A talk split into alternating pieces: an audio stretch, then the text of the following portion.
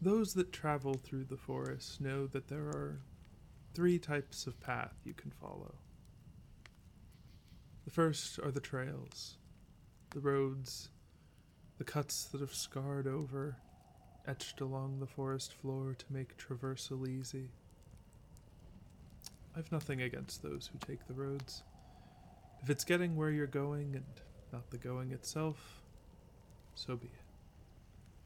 At least they aren't the ones doing the cutting. Don't cause more damage in their going about. No, the distinction of the smallest sliver of my disquiet belongs to the group who takes the second path. The bushwhackers, or the one man cutters, as the old ones called them. Sometimes it's about getting to the end faster, other times it's about seeing more of the scenery. And still, there are those who think this way is braver, the more adventurous route.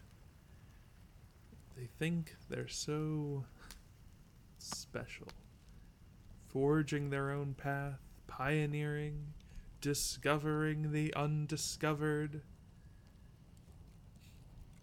There's nothing undiscovered out here maybe undiscovered by them, but the provision of having been perceived by a man means very little to the forest.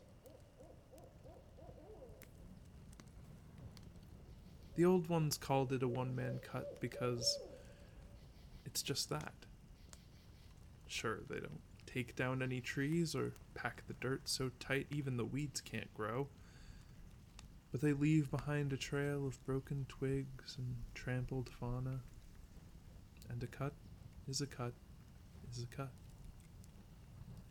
think a beauty as big as the forest wouldn't mind a little cut, and really, she's fine. But she can't make a habit of letting cuts go unpunished, else there'd be no more forest. It's one thing to take the old scarred over roads but cut the forest fresh, and the forest will cut you back. So, how then is a man supposed to travel through the forest? I'll tell you. The third path, the hardest to traverse, or so they say. How would they know? As best I can tell, I'm the only one who does it anymore. I'm probably the only one who's done it in hundreds of years. The problem with the roads and the bushwhacks is that they stem from the idea that traversal of the forest is a uniquely human endeavor, and that only man knows best how to get through the forest. As if there weren't many creatures here before us, as if there weren't other men here before us, as if the forest hadn't already provided the perfect paths. These paths are as old as the forest herself, and as new as the winds and rains that ever bend them. They are the arteries, the airways, the means by which the forest takes her deep, long breaths. Without these paths, there would be no forest at all. And when you're keen, when you learn to hear the forest breathe, you can follow those paths moving along one. It's like flying. Not a branch cracks, not a flower is trampled. Your feet barely touch the forest floor.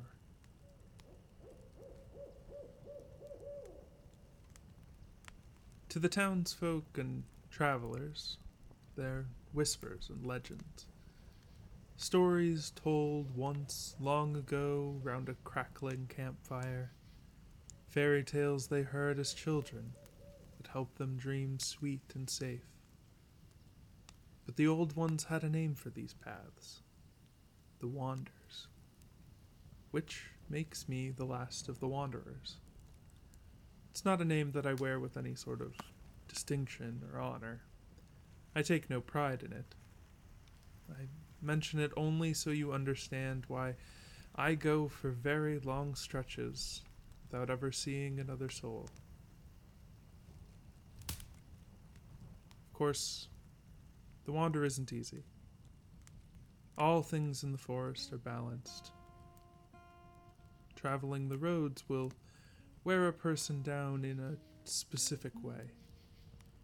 There's only so long you can move through a scar without having to pay by part of your soul. But you'll get where you're going with relative ease. The bushwhack is hard in the way that anyone who decides to follow their ego will eventually find themselves in a trap built of their own hubris. The wander is easiest on the limbs, the most natural, harder on the mind. You don't really belong in the veins of a forest, and the forest knows it. Along the wander, you're tested. Tested for what you are, and tested for what you are not. They're not easy tests either.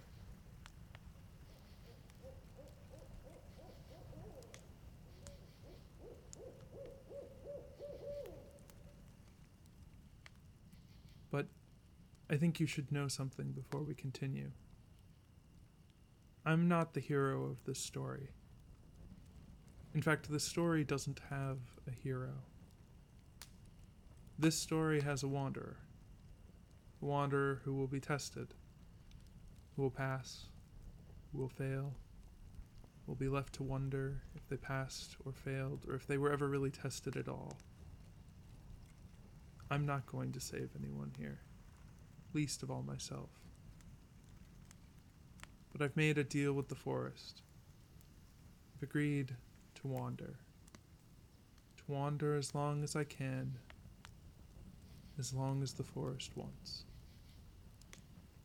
I don't completely understand what she wants with me, but I wander because it's the only way I have to keep the person I love most safe. I wander because it's the only way I'm going to get him back. It's the least I can do. It's the only thing I can do.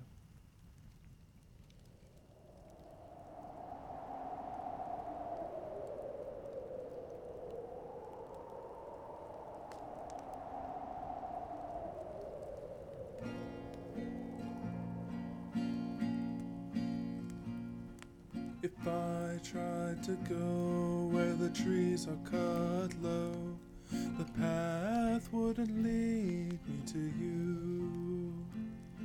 If I tried to go cut a trail of my own, the path wouldn't lead me to you.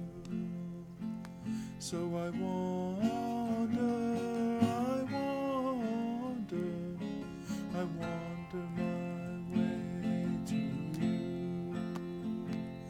So I wander, I wander, I wander my way to you.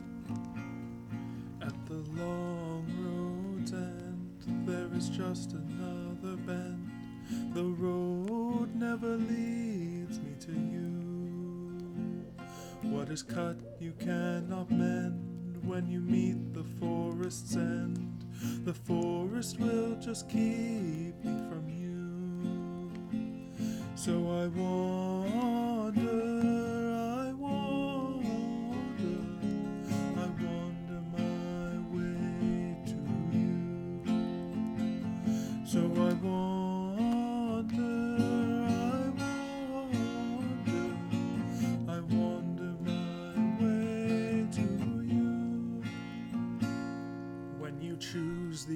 ease of road, the toll is your soul, and the toll will keep me from you.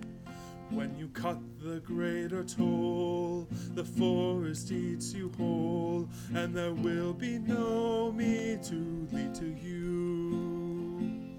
So I wander, I wander, I wander my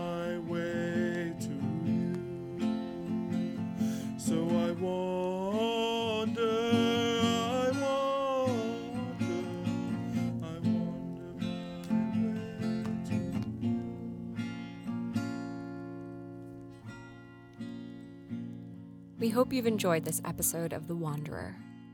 If you want to keep wandering with us, you can listen to the next episode right now by searching for The Wanderer on Apple Podcasts or wherever you listen to podcasts.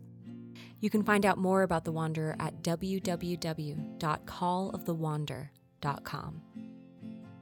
The Wanderer is written and performed by T.H. Ponders, produced by Jordan Stillman, with show art by V. Silverman. Created by Ponders Productions, a member of the Fable and Folly Network.